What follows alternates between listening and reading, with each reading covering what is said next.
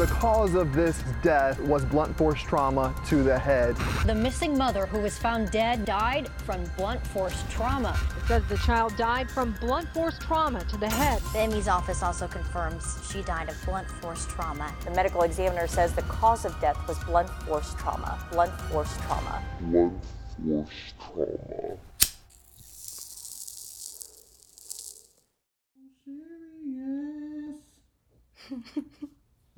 Come on, bro. Hello, No, no, and no. welcome to Blunt Force Trauma, the true crime podcast where we smoke weed and talk murder, and Mark sings. I don't sing. I don't do that. Um, I'm Jamie, I'm Mark, obviously.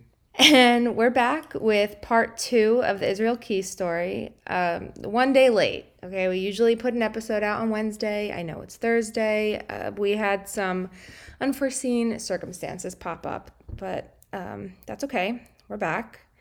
And last week we talked a bit about Israel Keyes' childhood and upbringing, as well as one of his most notable crimes, uh, the brutal kidnapping, assault, and murder of a Vermont couple Bill and Lorraine Currier. Which, if you haven't listened to part one yet, go back and listen to that episode first, because we also discussed his methodology and what set him apart from some of these other more notorious serial killers like Ted Bundy, Jeffrey Dahmer, etc.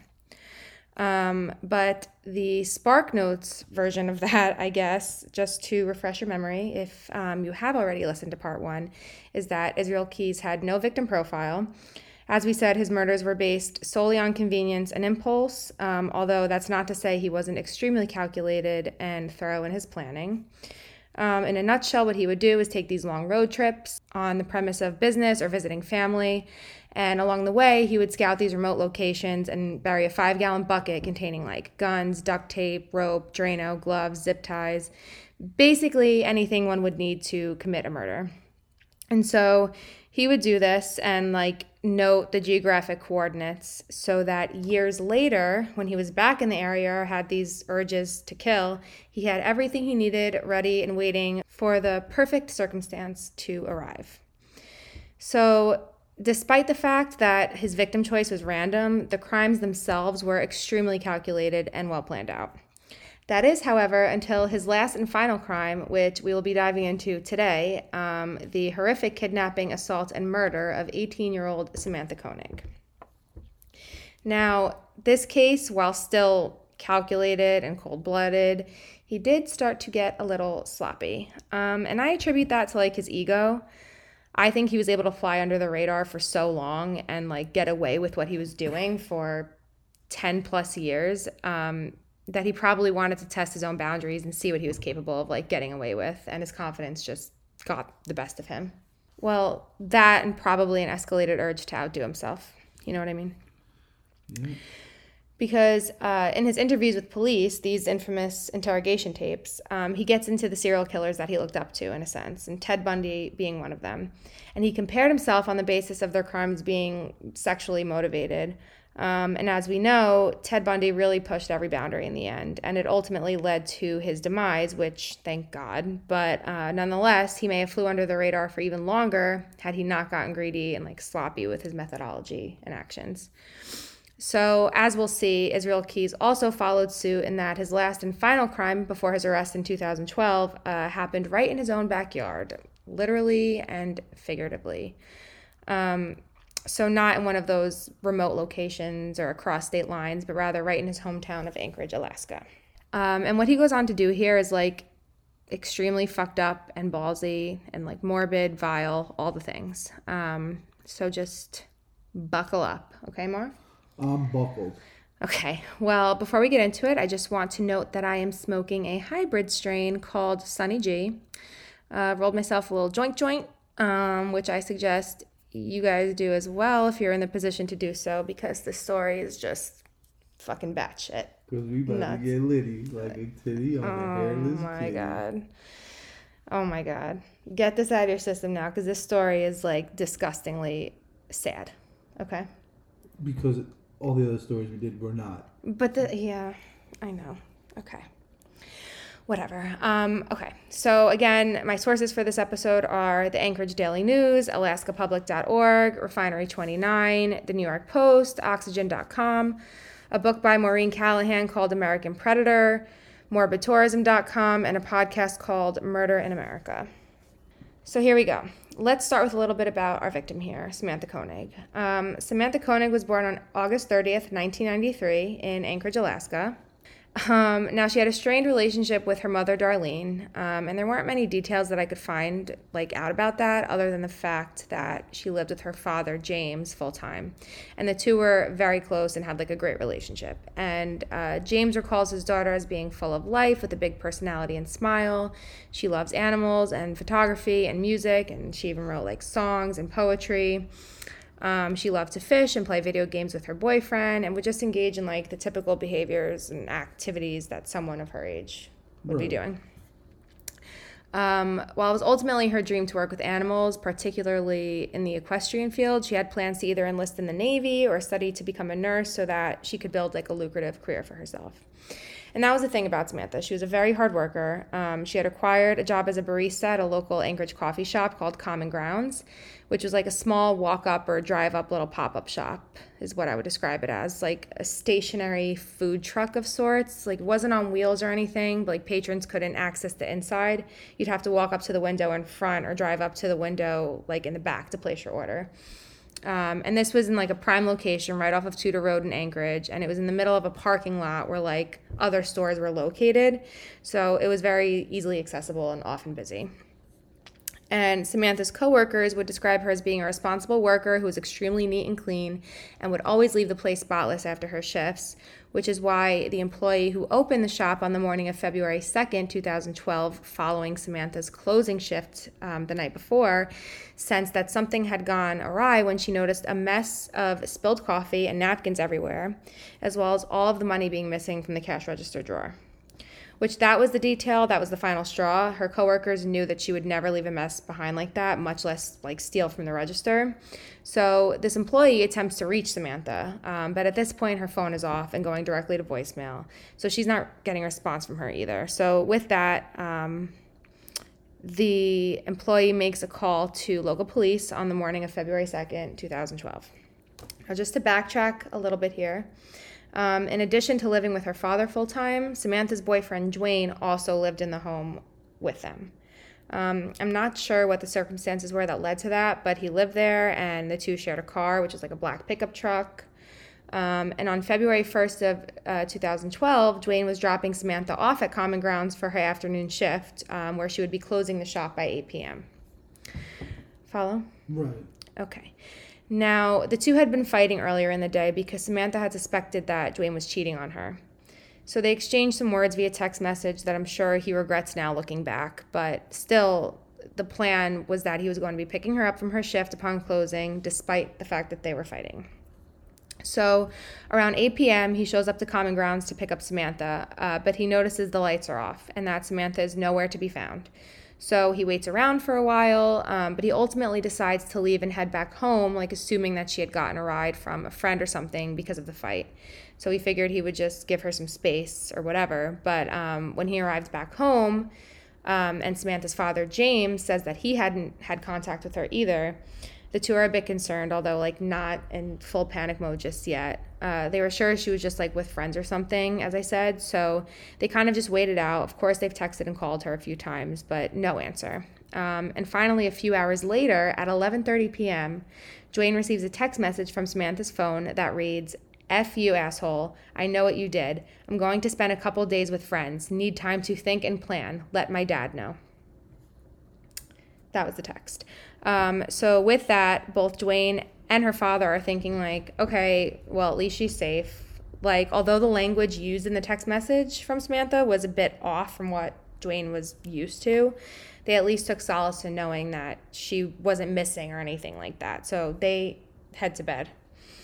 Um, and around three o'clock in the morning that same night, Dwayne hears some noise coming from out front, and it sounded like a car door is being opened or closed or whatever. So he quickly goes out there to see like what it was. Maybe it was Samantha coming home. Like he didn't know. So he goes out there and he ends up locking eyes with a man who literally has his hand on the door of their black pickup truck that he shares with Samantha. Um, but the man quickly runs off, and Dwayne doesn't go chasing him. He instead just like goes over to the car to see if anything was stolen or whatever. Um, and he notices that the only two things that were taken were Samantha's license and debit card. So, like in his mind, at the time, he's thinking like, did she send this man there to grab these items for her, or like he he didn't necessarily think anything sinister at the time. Um, although what he didn't know was that the man he had just locked eyes with was no other than Israel Keyes himself. So the next morning rolls around, and as I said, another employee of Common Grounds is opening the store following Samantha's shift the night before.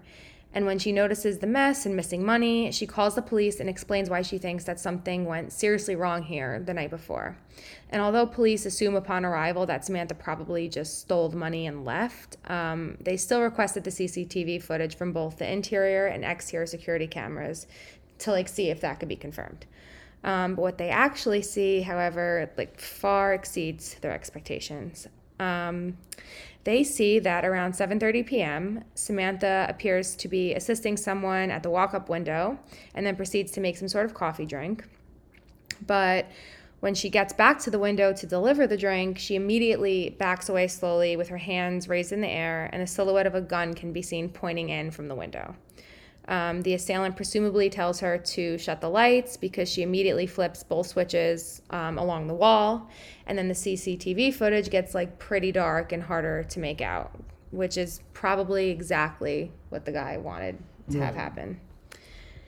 Um, so next, Samantha can be seen opening the register, you know, taking the money out, presumably because she was told to and had a gun pointing at her. Um, and after she hands off the money, you can see her go down on her knees with her hands up.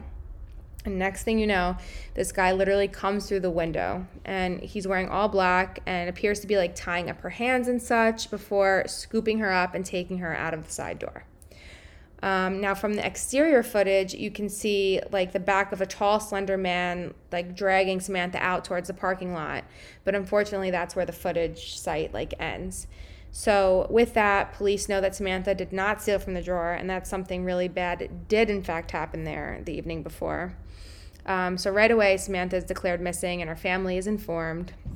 Um, police, of course, look into her father, James, and boyfriend, Dwayne, right off the bat, you know, just to like roll them out for certain before proceeding to next steps. But both are cleared of any involvement, like fairly quickly. Um, and in interviewing Dwayne, he shares uh, the odd text that he had received from Samantha's phone at 11:30 p.m., which is about four hours post abduction, um, as well as the strange encounter he had with a man who had clearly just stolen Samantha's license and credit card from their car around 3:30 a.m.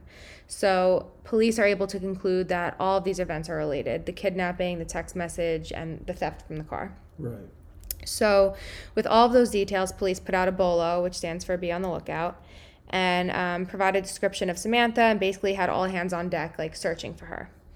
Um, a press conference was held where Samantha's father, James, delivers like a really sad, like gut wrenching speech, especially because we all know like how this ends. Um, but he basically pleads for his daughter to be returned back home. He speaks directly to the perpetrator and says that he will give them whatever they want. They don't even have to involve police if they don't want to, so long as Samantha's returned safely to him, and just asks that everyone like prays for his daughter to come back home. Right. It's like super sad, you know. Um, but in the meantime, police request CCTV footage from the surrounding stores on Tudor Road to see if they can get any additional sightings of the two leaving common grounds that night. Um, and they were able to retrieve footage of the man walking Samantha to a white Chevy pickup truck. But as he walks around to the driver's side door, they see that Samantha was able to get away and starts running down Tudor Road. Um, and for a minute, she's like not in frame. You know, you can see the assailant running in her direction. Um, and just a few minutes later, Samantha can be seen once again being walked back to the truck. He had obviously caught up to her and was able to get her back, unfortunately. Um, but the problem is that a white Chevy pickup truck was literally the most common vehicle in Anchorage. So really anyone could be responsible here. And it, it didn't do much to like narrow down the suspects. I guess they couldn't make out the license plate.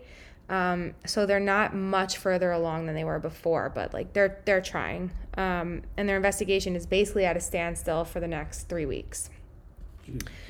Um, that is until February 24th, 2012, when It's my dad's birthday.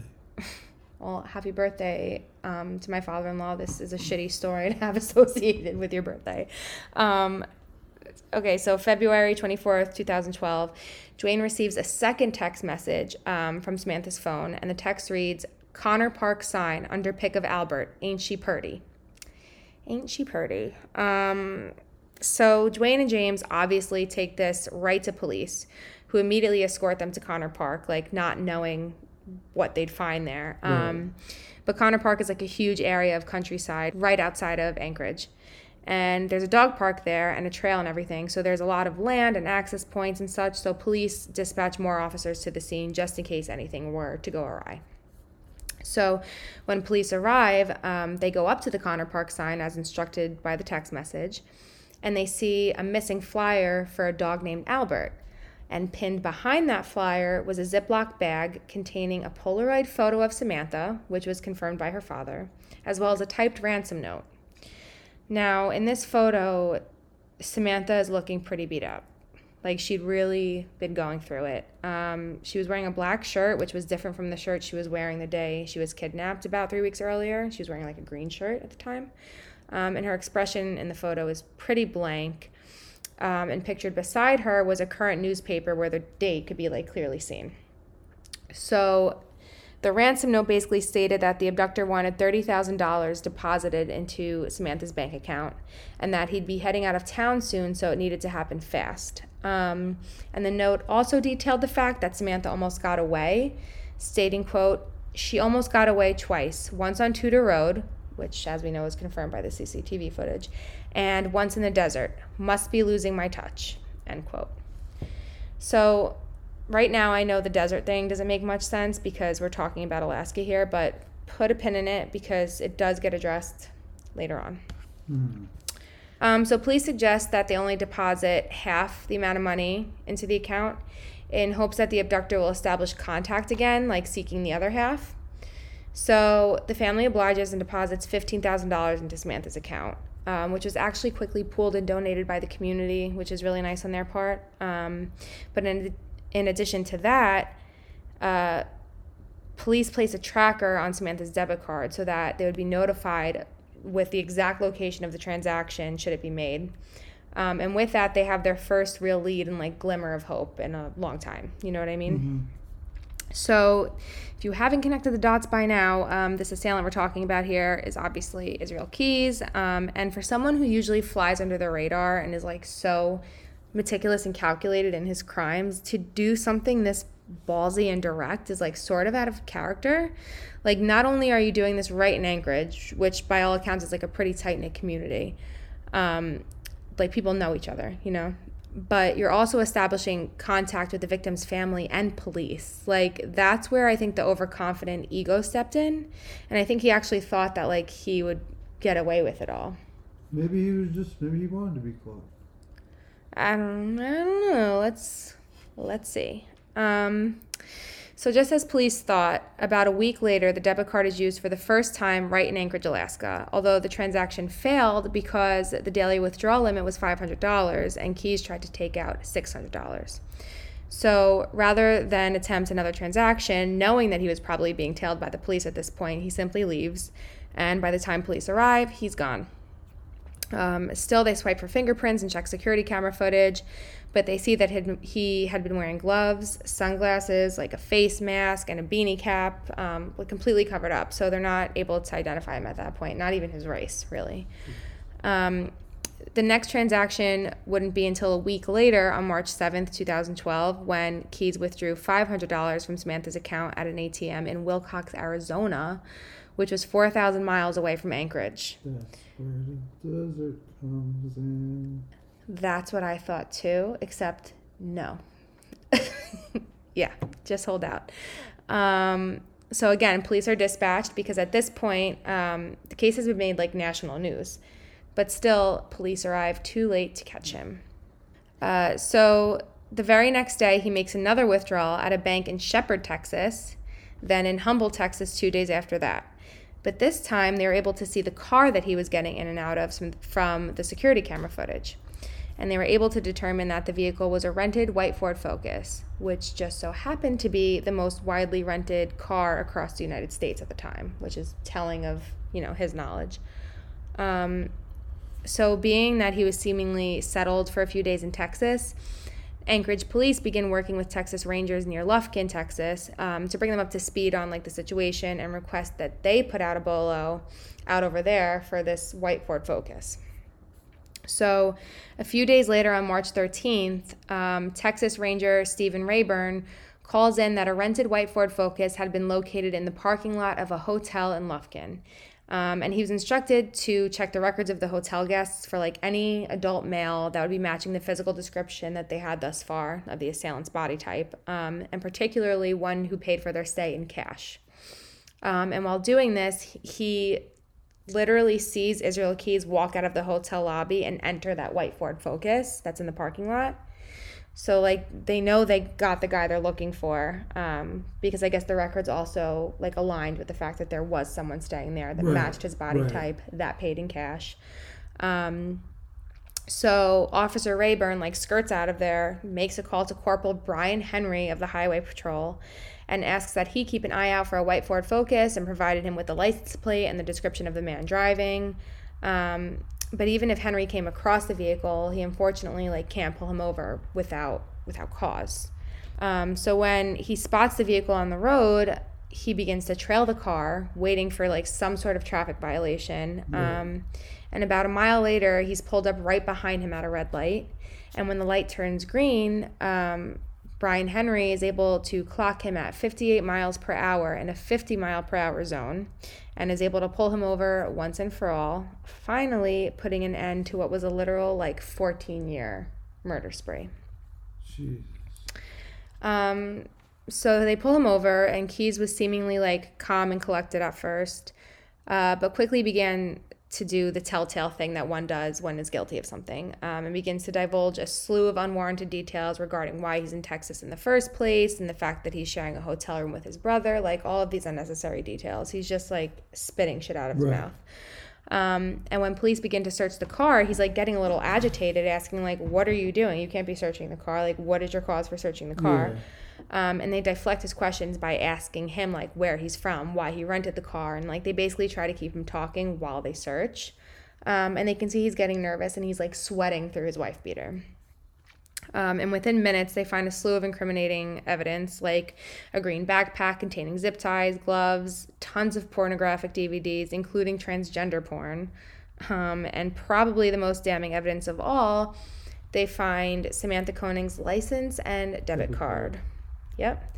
Although Samantha herself was still nowhere to be found. Um, so, with that, Texas Ranger Stephen Rayburn um, is able to arrest Israel Keyes for what they currently think is the kidnapping of Samantha Koenig, and he's extradited back to Anchorage for interrogation. And this is where all the blanks are finally filled in, and we learn what actually happened. So is Texas where the desert was? No, we'll get there. We'll get there. Um, but this is where the blanks are filled in, and we learn what actually happened to Samantha Koenig since her abduction back on February 1st. So this is like a month and two weeks later.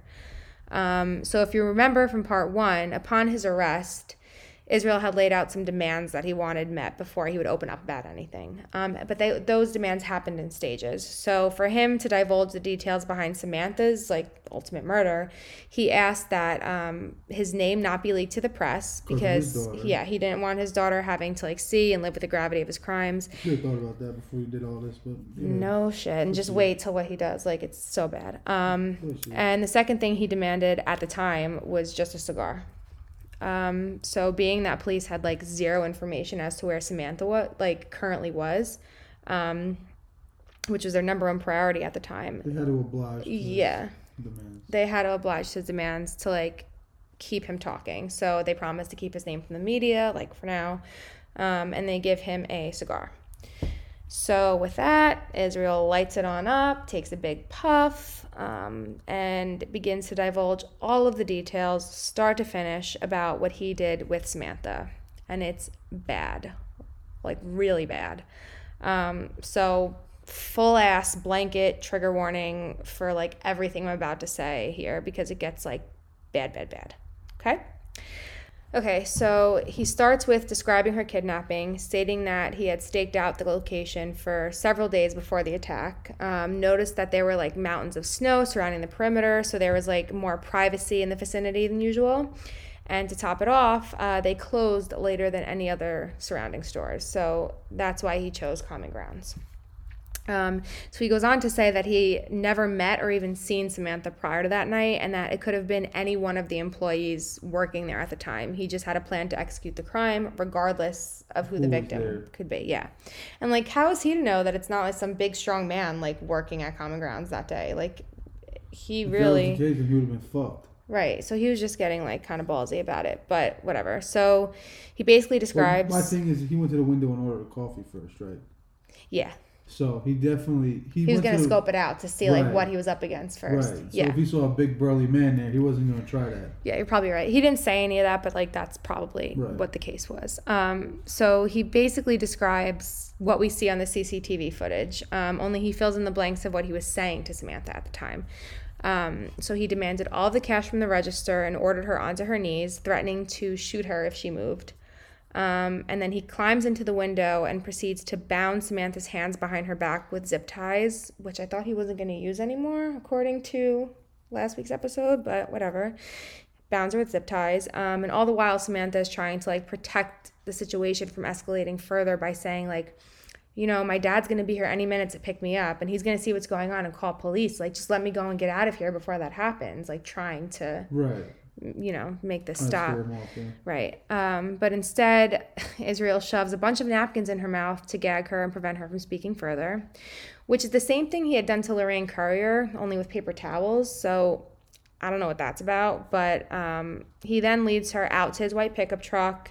And this is where she's seen on the CCTV footage, like trying to escape, but he catches up to her um, places her in the truck and bounds her feet together with zip ties, uh, explaining that this will all be over soon. He's just holding her for ransom. Um, but if she were to try anything again, he would shoot and kill her. Um, so the two drive around for hours. Um, Yeah, I have a question. yeah.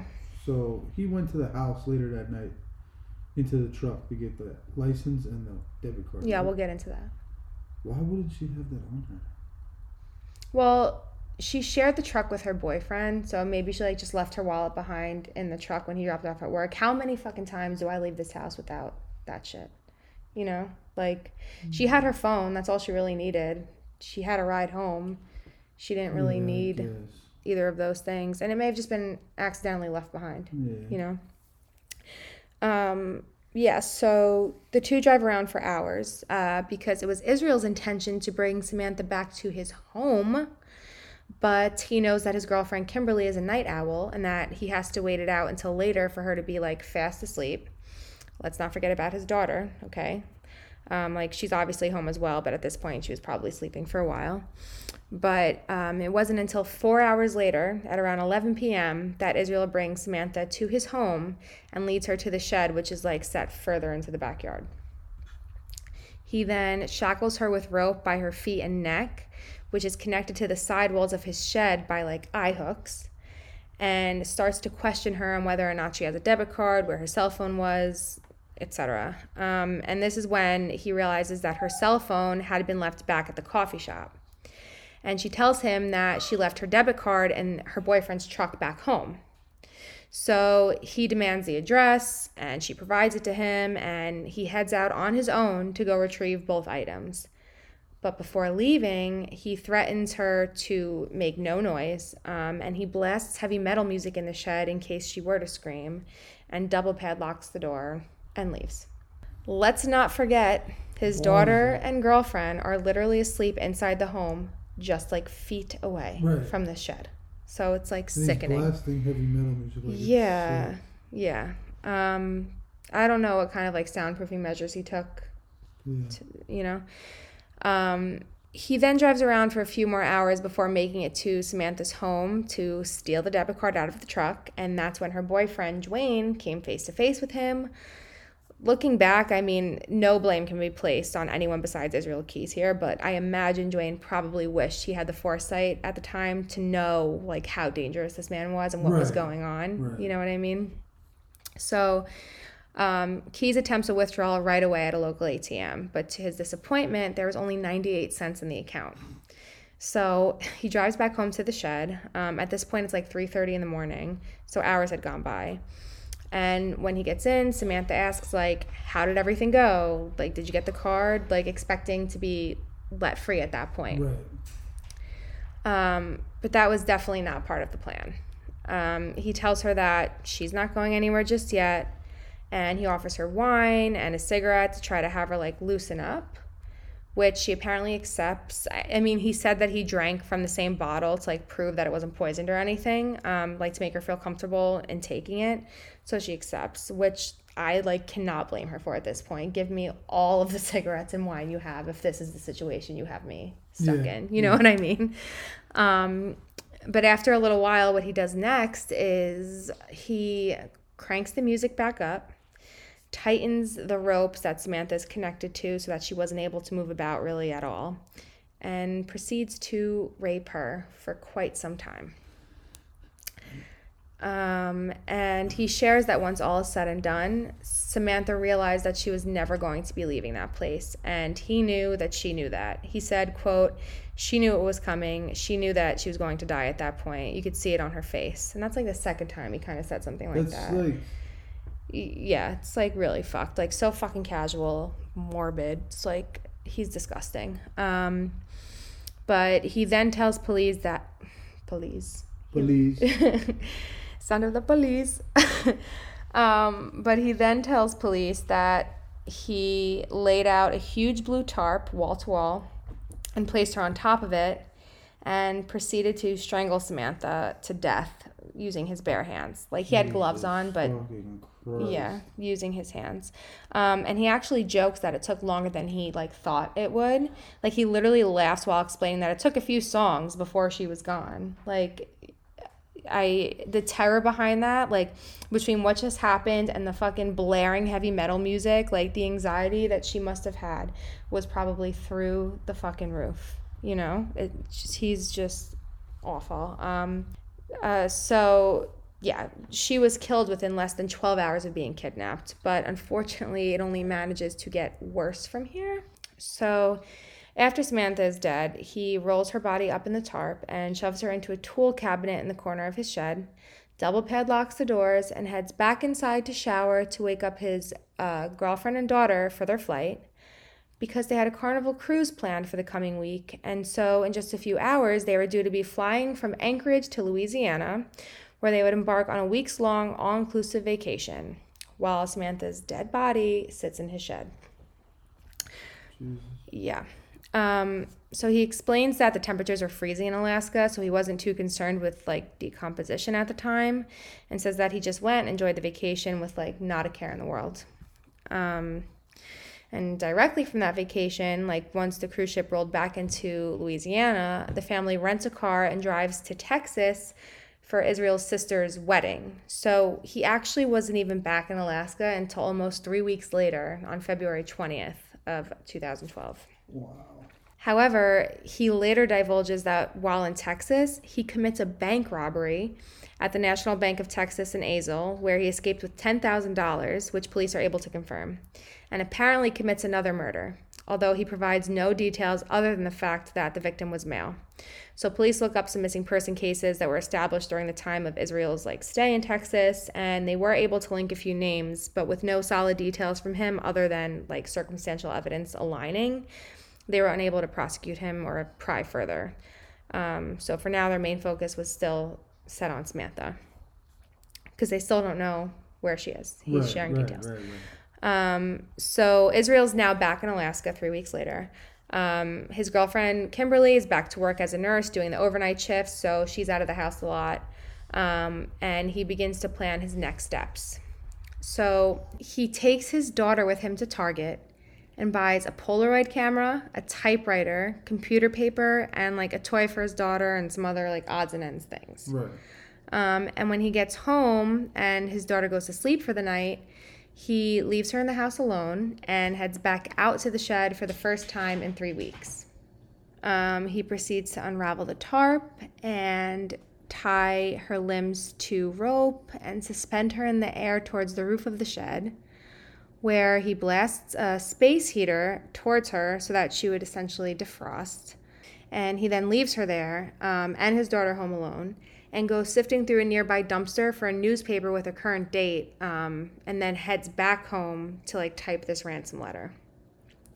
And he explained that he wore gloves to open the paper and load it into the typewriter, and that no fingerprints like were left behind. Um, and now his plan is to photograph Samantha alongside the current newspaper and place the photo with the ransom note to quote prove that she was alive. You know. Right. Um, but when he goes back to the shed to see how everything's going in there with her body defrosting, um, he notices that while her body was in fairly decent condition, um, she most certainly looked dead, obviously. Um, so what he does next is beyond disgusting. Um, he goes into the house to grab his girlfriend's makeup bag and goes back out to the shed to literally give Samantha a full face of makeup, like concealer, foundation, blush, lipstick, all of it, with his girlfriend's makeup. Um, but before doing that, he decides to rape Samantha's dead corpse. So he's a necrophiliac to boot. Um, yeah, Mark has nothing to say about it. Um, but during this time, he hears a knock on the door of his shed, and it's his daughter looking for him.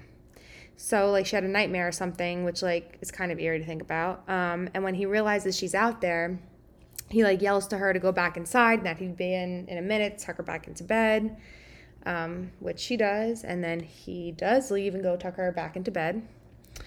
Um, and then he goes back to the shed for hours, applying makeup to Samantha's face, braiding her hair, and basically making her seem more put together, I guess. Alive.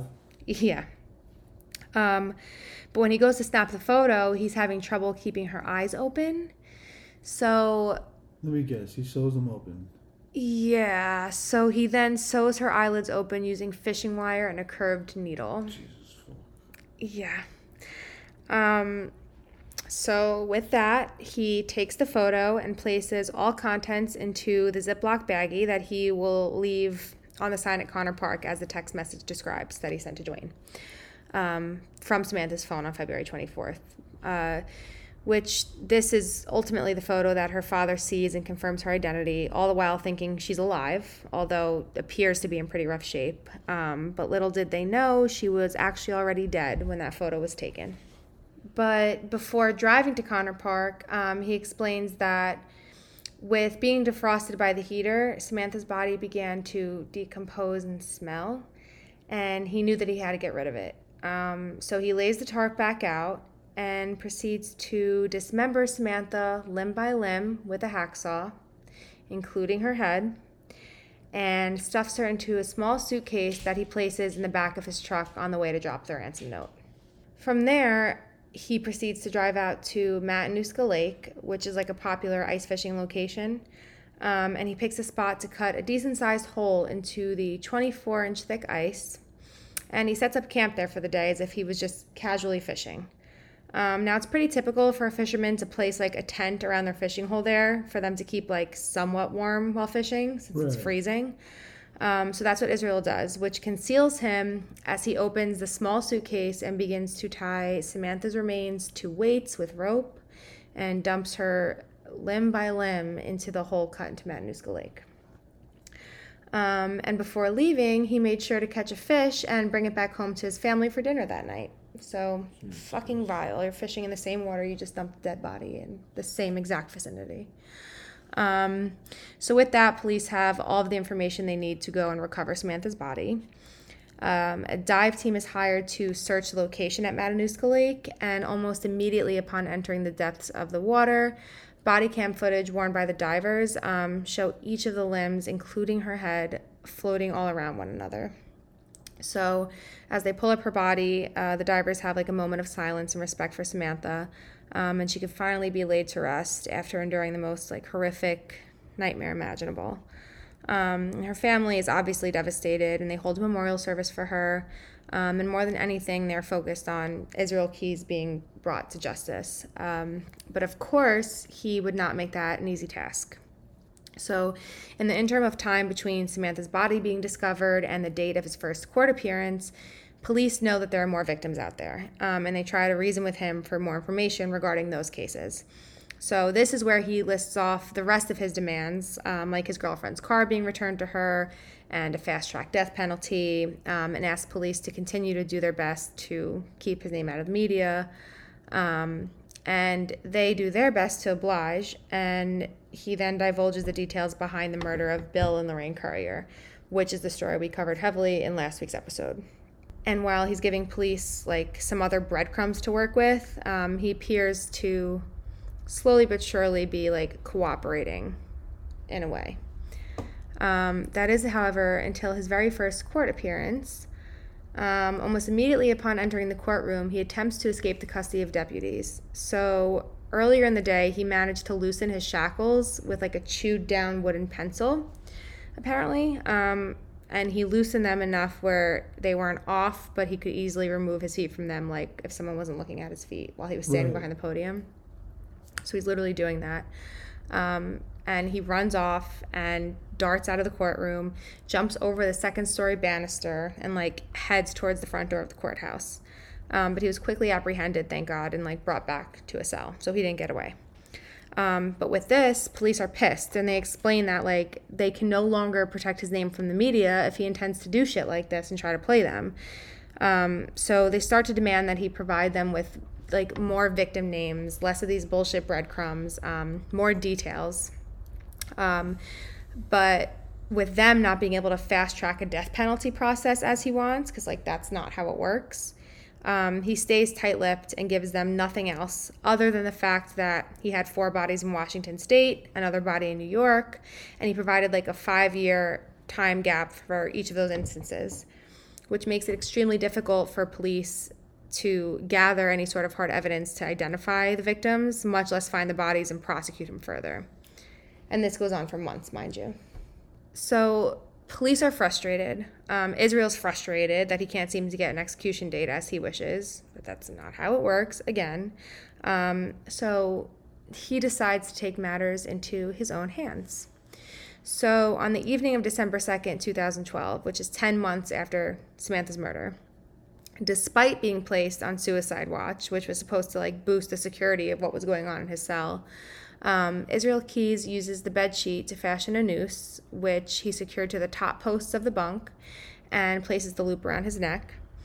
And he then uses the sharpened tip of a pencil that he stole from the library earlier that day uh, to slit his own wrists and proceeds to suspend himself uh, flat onto the bed so that he would simultaneously suffocate while bleeding out.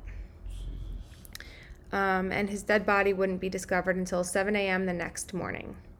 So, with that, Israel Keyes was gone, along with a slew of information um, that he withheld from police that could have led to closure for like so many families.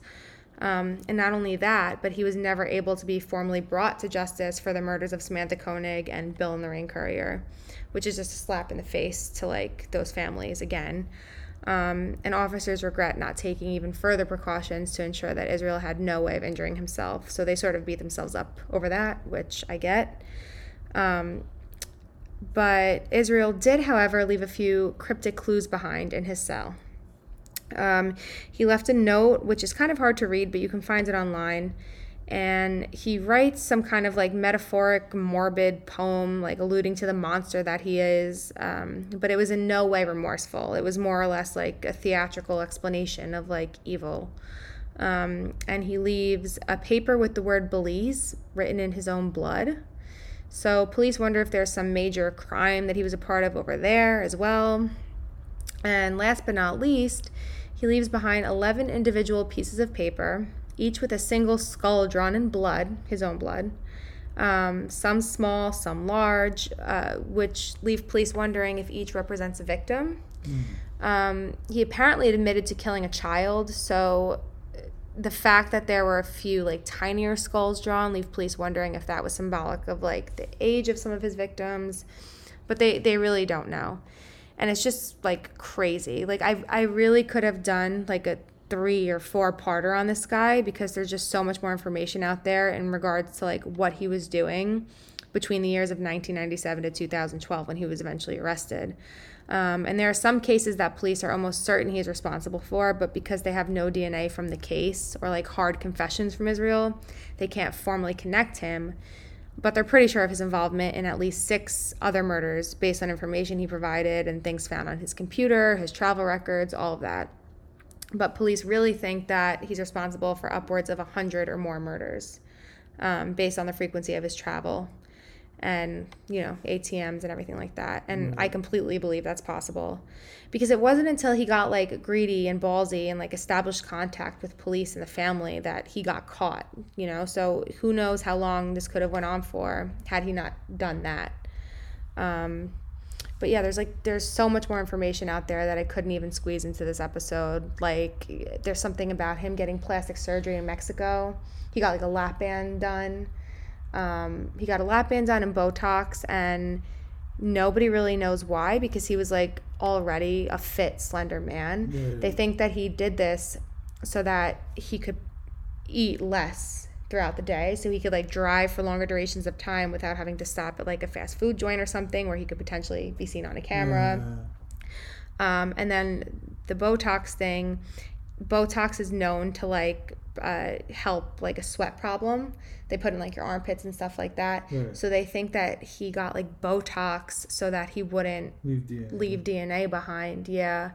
Um, and those were really the only procedures they can confirm he did because there was nothing facially done. He looks exactly the same in Right. progressive pictures and everything, but he did go to Mexico to get plastic surgery. Like that was confirmed. He was confirmed to have a lap band. He was confirmed to have gotten Botox. They don't know the literal cause of why, but based on his activities, they're assuming it had to do with what we just talked Right. about. Um, but yeah, go watch like all documentaries and shit on him because there's so much more to like hear about. That's crazy. Um, but this basically was the story of Israel Keyes. So what did you think, Marv? He's a sick fuck. He's a really sick fuck. And I don't give a fuck what he says about caring about his daughter. I'm sure like it had more to do with like his embarrassment there. It's not so much like her feelings because he did all of these things while she was right there, had any opportunity to catch him doing these like horrific things. You know what I mean? So I, I don't was know. more to protect her innocence than it was anything else. I think so too, but it's like protect her innocence by not being a sick fuck like that. And not being a fucking douchebag. Right. Yeah. No, I get it. Like he just totally thought he was smarter than everybody else, and this would never he would never have gotten caught, Right. but he did. Um, yeah, so that was really heavy. So should we lighten it up a bit more? Mm, Yeah, I would say. Yeah, me too. Yeah, so you know me, I have to pull stories that are like relative to the story in one way or another. Um, because that's just how I like I'm I able to thought you were filter them relative easier. to poop. Good.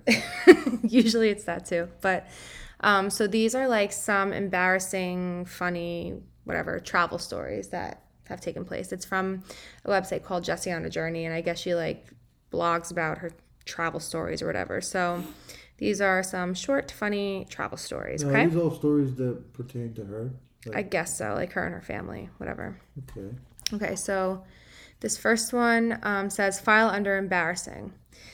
So, one of my most embarrassing funny stories happened while I was backpacking in South America, specifically during a 4x4 tour from San Pedro to Chile. The trip takes you through the desert for three days to see otherworldly sites like hot pink lagoons where flamingos search for food, um, an abandoned train graveyard, etc. During the trip, uh, you share a car with four and five other people. At one point, I was sitting in the front seat and it was getting really hot in the car. And our driver didn't speak English, but I spoke decent Spanish, or at least I thought I did. Estoy caliente, I said, looking right at the driver. To my confusion, instead of rolling down the window or turning on air conditioning, he looked horrified, or maybe confused. I decided it was probably my New York accent confusing him. So, estoy caliente, I said again, this time in what I thought was a more local sounding accent. He looked even more horrified, slashed confused. Um, suddenly, the one native speaker in the car spoke up from the back. I'm assuming you're not meaning to tell the driver you're horny, right? Apparently, I was saying I'm hot, literally translated to another meaning of the phrase in that language. And as I turned bright red, I decided I didn't really need to open the window and would just sit in silence and try to disappear into the melting car seat. How embarrassing. Um, yeah. So this next one, I feel like is definitely something that would happen to me. I feel like something similar like has happened to me. You'll know. You'll see. Uh, we'll see. Um, the headline is trying to pee on a bumpy bus ride. Okay. Um, so while visiting Sapa, Vietnam on our honeymoon, we had to fly into the large city of Hanoi. From Hanoi, we could have either taken a bus, a train, or a rental car up to Sapa. But because we are cheap, we decided to take the bus. Even further, we booked an overnight bus trip so that we could save one night of accommodation booking. We showed up at the bus station at 11:30 p.m. for a midnight departure and everything was going well. We boarded the bus and got back onto our beds, which was a row of 5 plastic cots wide with no cushions. We did get a blanket though and settled in for the night on our uncomfortable beds. At about 3 a.m., I woke up and had to pee. We were on the freeway and the driver only spoke Vietnamese, so I couldn't communicate the fact that I needed to pee. Um, in the commotion, the driver had also noticed there was a payment issue with our booking, which my now awake husband was trying to figure out. I still had to go, and it was becoming an emergency. Which, Mark, can you remember some certain Uh-huh. times in the car where Oh, I was having an emergency? Seems like every time we have a long car ride, you gotta pee at the most inconvenient time. I literally tried to pee into a bag once. Jim, they, they don't need to know that. They, they don't need to know It was that. a matter of desperation. It didn't work out. We ended up having to stop. We missed a surprise party thing because we had to stop and pee, and I had to pretend I was pregnant so that I could cut the line because I would have peed right on the floor of that gas station. You're coming across like white trash, bro. Listen, I don't know what happened, but I had to fucking pee that day. And if I didn't, there would have been an accident on the floor. I was gonna pee in a plastic bag, and then I lied to people and I lied told them I was pregnant. So basically, Listen. you're you're a white trash piece of shit. Is exactly how the fuck you came across just now. Thanks, Marv. I think I was just a little lady that had to pee real bad. So I'm gonna lie. And so I pushed my little stomach out and I said, Oh, please. Oh please! I have to oh, pee. Please, but when I leave the bathroom, I'm gonna look fine. Do you know that I didn't even think of that when I exited? I was like, Bye. no longer pregnant. And every girl on the line is like, "This fucking bitch." I don't even care. Like I said, I would have peed my pants. Um, okay, anyway, back to this story. So uh, she says, I still had to go and it was becoming an emergency. The bus was still rocking and rolling down the Vietnamese highway and it was 3:15 a.m. My bladder was bursting and my new husband was trying to have a Google Translate conversation with the driver to figure out the booking issue. Um, I tried to get my pee emergency into the Google Translate conversation with no luck. Um, all I got was my husband handing me a bottle, a soda bottle that had the opening the size of a literal thumb. Um, realizing my choices were non existent, I tried to use the bottle. After some awkward maneuvering, I opened the floodgates and, as you might have guessed, peed all over my bed and my husband's bed. Thankfully, the sound of my pee spraying on the plastic beds did not come to the attention of any of our neighbors or the bus driver, or maybe they just purposely ignored it. But after figuring out the booking issue, my husband scooched back into his bed only to realize that he had laid into a lake of urine that had formed in the middle of it. Jesus. like, you didn't tell him before you l- had him lay Yeah. down in the Hey, bed that uh, there's piss all over it? Pissed on your bed. I don't know if you want to lay there anymore. Um, so after some shock and stifled laughter, we cleaned it up with one of our blankets and had an extremely uncomfortable three more hour- hours of travel. Wow. So that was that one. Um, and this is the last one. And this Marv reminds me reminds me of something that happened to you while we were on vacation. And I think once I tell the story, we can just let the listeners' minds go where No, we ain't doing no, no, no, no, no, no, no, no. the the subject of this No. headline is uh, the time I had my boobs massaged in Morocco. Um, massages and spas are supposed to be tranquil, soothing, and calming. But what happens when you try to have a relaxing spa experience in another country without doing your research? Uh, you could find yourself swimming in your underwear or having your boobs massaged. Uh, when my husband and I were in Morocco, we decided to go for a traditional Moroccan hammam massage at our hotel. Uh, first, we were asked to get undressed by the staff who only spoke French, so there were a lot of frantic hand gestures going on. Then we were taken into a room where straight away we could see a woman being rubbed down while completely naked. No robes, no doors, just all kinds of naked. We were shocked and immediately startled, thinking, wait, is this what a hammam massage is like? Thankfully, not in our case. It's not what it sounds like, but it does get a little bit better. We'd worn our underwear because we actually thought we were getting a pleasant massage, just like in the UK, but we were wrong. we were taken to a steam room where we were rubbed down with mud in front of strangers, completely naked, and then asked to shower it off. Next, we found ourselves swimming in a saltwater pool in our underwear. then we get to the massage part where we were separated and I was asked to strip completely naked from my underwear. This was fine while laying on one side, but then when I flipped over, I found myself having my boobs massaged by a total stranger. Moral of the story do your research and don't wear underwear to a Moroccan hammam massage. Marv's not saying anything because he doesn't want me to tell what happened to him. I'm going to tell what no, happened No, we're not to him. gonna tell anybody what the fuck just happened. I'll tell the short version. We went to Mexico. Nope. We had a fabulous massage on the beach. It was Mark's Well, first time ever getting a You massage. You know what? Maybe you should tell this story because the way that story just came across, you're gonna make it seem like these people are gonna think like I got a happy ending at some massage parlor somewhere. No, certainly not the case. Um, Mark, Mark had his first massage while we were on a vacation in Mexico, and I was like all excited for him. Like, oh my god, you're gonna love this! It's on the beach. It's amazing. And they bring out the two like masseuses, and of course, Mark gets a man. And after the massage is said and done, Mark is like, "Hey, let me let me ask you something." do they usually like massage your butt and go all up in your cheeks and stuff? And I said, no.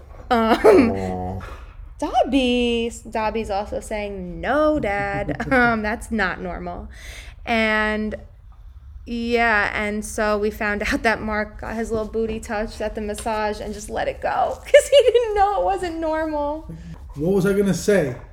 I don't know, but it was funny as hell when you told us. But For y'all, yeah, sure. It was fucking hysterical. It was a fucking blast. But we tell this story all the time. It's so good because Mark was so dumbfounded. Um, but yeah, that's Mark's horrific massage story. But that's all we have for you today, guys.